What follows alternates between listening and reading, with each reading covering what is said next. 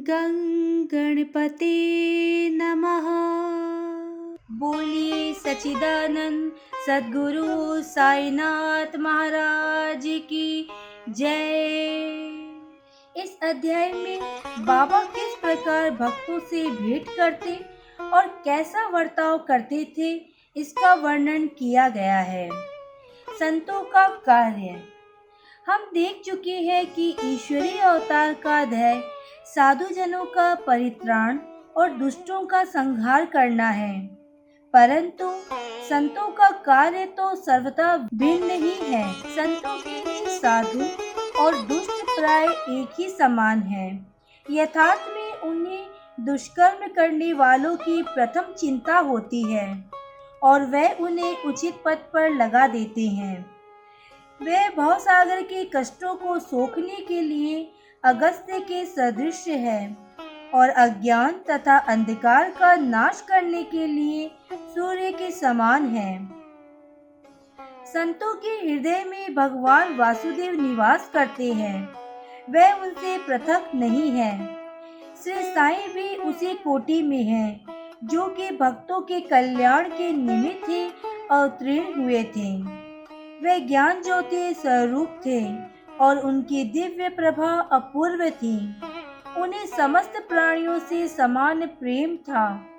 वे निष्काम तथा नित्य मुक्त थे।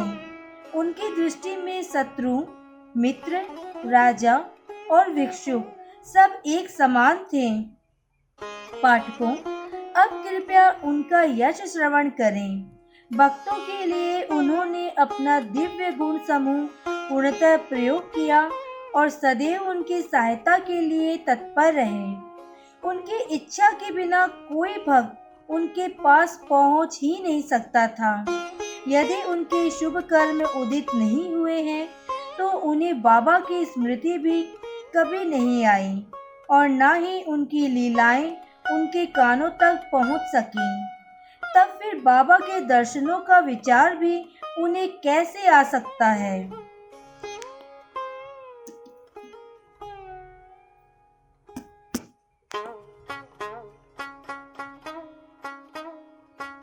आ सकता था। अनेक व्यक्तियों की श्री साईं बाबा के दर्शन की इच्छा होते हुए भी उन्हें बाबा के महासमाधि लेने तक कोई योग प्राप्त न हो सका। अतः ऐसे व्यक्ति जो दर्शन लाभ से वंचित रहे हैं, यदि वे श्रद्धा पूर्वक साई लीलाओं का स्मरण करेंगे, साई लीलाओं का श्रवण करेंगे उनकी साई दर्शन की इच्छा बहुत ही कुछ सीमा तक तृप्त हो जाएगी। भाग्यवश यदि किसी को किसी प्रकार बाबा के दर्शन हो भी गए तो वह वहाँ अधिक ठहर न सका। इच्छा होते हुए भी केवल बाबा की आज्ञा तक ही वहाँ रुकना संभव था और आज्ञा होते ही स्थान छोड़ देना आवश्यक हो जाता था। अतः ये सब उनके शुभ इच्छा पर ही अवलंबित था। काका महाजनी। एक समय काका महाजनी बम्बई से शिरडी पहुँचे। उनका विचार एक सप्ताह ठहरने और गोकुल अष्टमी उत्सव में सम्मिलित होने का था।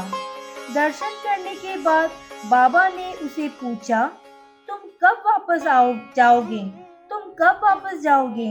उन्हें बाबा के इस प्रश्न पर आश्चर्य सा हुआ।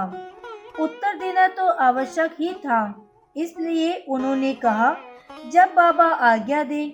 बाबा ने अगले दिन जाने को कहा। बाबा बाबा के शब्द कानून थे, जिनका पालन करना नितांत आवश्यक था। काका महाजनी ने तुरंत ही प्रस्थान किया। जब वे बम्बई में अपने ऑफ़िस में पहुँचे तो उन्होंने अपने सेठ को अति उत्साह पूर्वक प्रतीक्षा करते पाया। मुनीम के अचानक ही अस्वस्थ हो जाने के कारण काका की उपस्थिति अनिवार्य हो गई थी। सेठ ने शिरडी का जो पत्र काका के लिए भेजा था, वह बम्बई के पते पर उनको वापस लौटा दिया गया।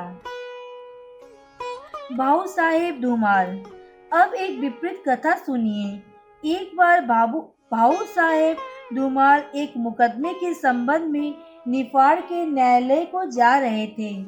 मार्ग में वे शिरडी उतरे। उन्होंने बाबा के दर्शन किए और तत्काल ही निफाड़ को प्रस्थान करने लगे। परंतु बाबा की स्वीकृति प्राप्त न हुई।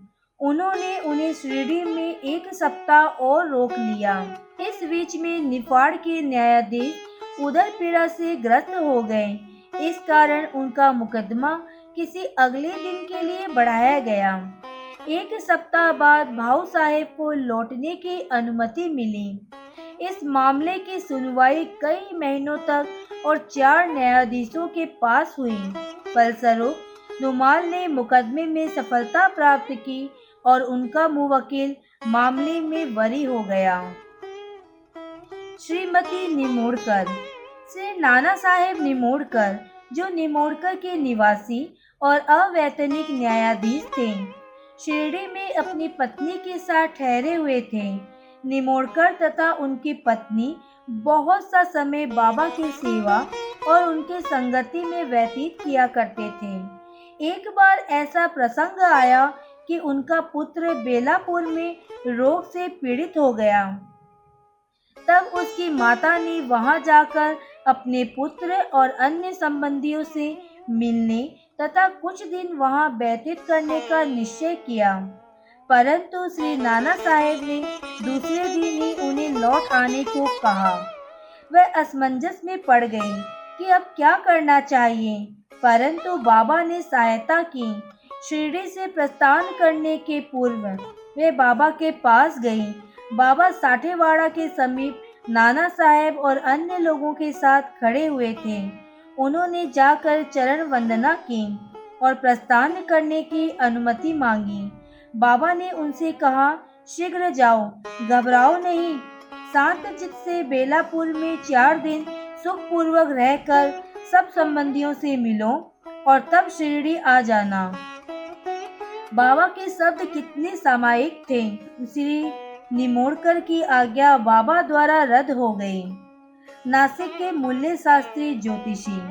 नासिक के एक कर्मनिष्ठ अग्निहोत्र ब्राह्मण थे, जिनका नाम मूल्य शास्त्री था।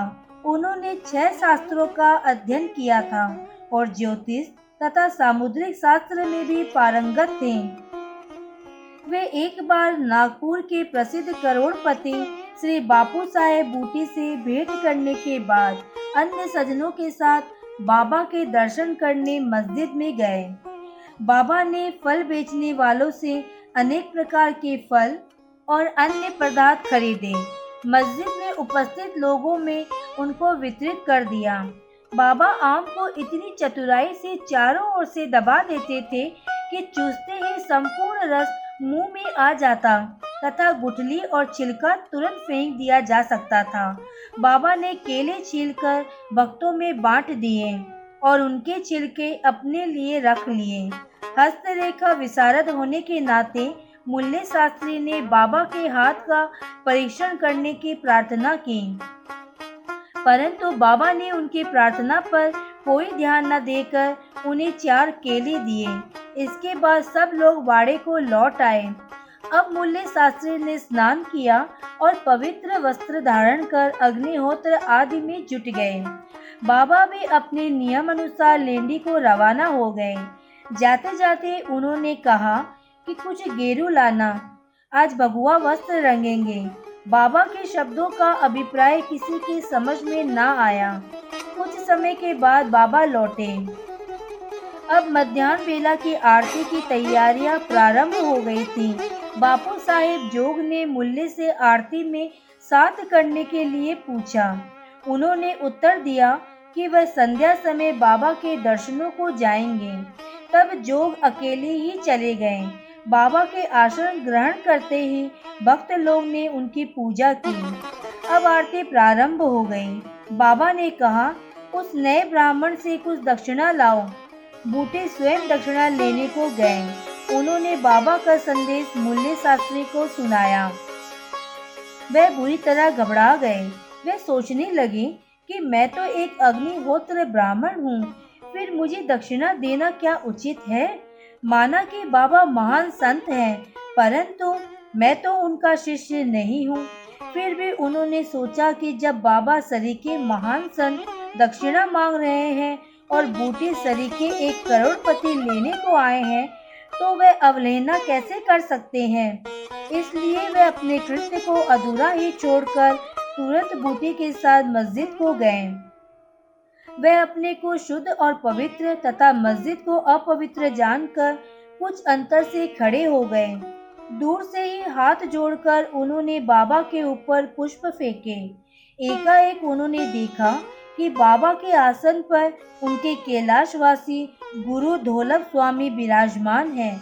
अपने गुरु को वहाँ देखकर उन्हें महान आश्चर्य हुआ। कहीं ये स्वप्न तो नहीं है? नहीं नहीं, ये स्वप्न नहीं है। मैं पूर्ण जागृत हूँ, परंतु जागृत होते हुए भी मेरे गुरु महाराज यहाँ कैसे आ पहुँचे? कुछ समय तक उनके मुँह से एक शब्द भी ना निकला। उन्होंने अपने को चिकोटी ली और पुनः विचार किया, परंतु वे निर्णय ना कर सके कि कैलाशवासी दौलभ स्वामी मस्जिद में कैसे आ पहुँचे। फिर जब संदेह दूर करके वे आगे बढ़े और गुरु के चरणों पर गिरकर हाथ जोड़कर स्तुति करने लगे। दूसरे भक्त तो बाबा की आरती गा रहे थे, परंतु मूल्य शास्त्री अपने गुरु के नाम की गर्जना कर रहे थे। फिर जब जाति पाति का अहंकार तथा पवित्रता और अपवित्रता की कल्पना त्याग कर वे गुरु के श्री चरणों पर पुनः गिर पड़े, उन्होंने आँखें मूंद ली। परंतु खड़े होकर जब उन्होंने आँखें खोली तो बाबा को दक्षिणा मांगते हुए देखा। बाबा का आनंद स्वरूप और उनकी अनवर्चनीय शक्ति देखकर मूल्य शास्त्री आत्मविस्मृत हो गए। उनके हर्ष का पारावार न रहा। उनकी आँखें अशुपूरित होते हुए प्रसन्नता से नाच रही थी। उन्होंने बाबा को पुनः नमस्कार किया और दक्षिणा दी। मूल्य शास्त्री कहने लगे कि मेरे सब संशय दूर हो गए। आज मुझे अपने गुरु के दर्शन हुए। बाबा की ये अद्भुत लीला देखकर सब भक्त मूल्य शास्त्री द्रवित हो गए। गेरू लाओ, आज भगवा वस्त्र रंगेंगे। बाबा के इन शब्दों का अर्थ अब सबके समझ में आ गया। ऐसी अद्भुत लीला श्री साईं बाबा की थी।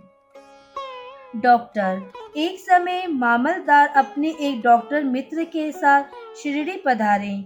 डॉक्टर का कहना था कि, मेरे इष्ट श्री राम हैं, मैं किसी यवन को मस्तक न नमाऊँगा। अतः वे शिरडी जाने में असहमत थे।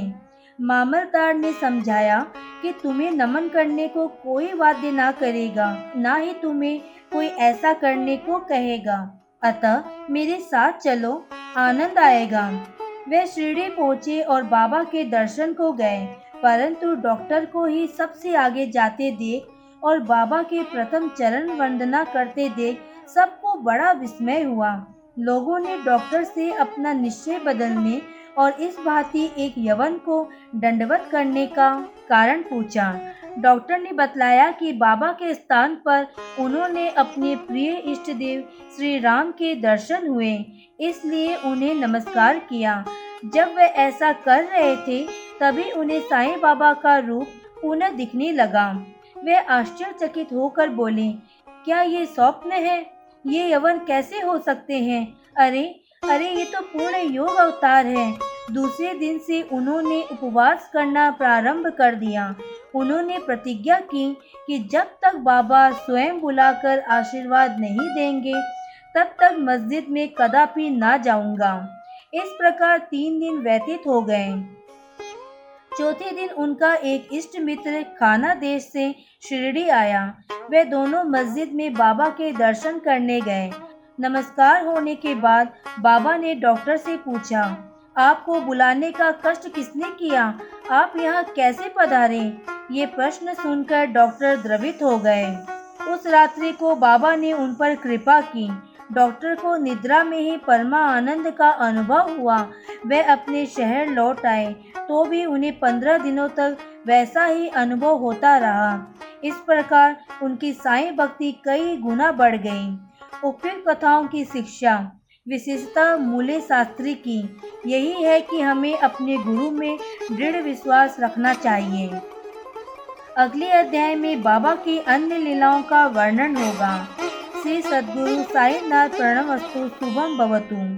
ओम श्री साईनाथाय नमः।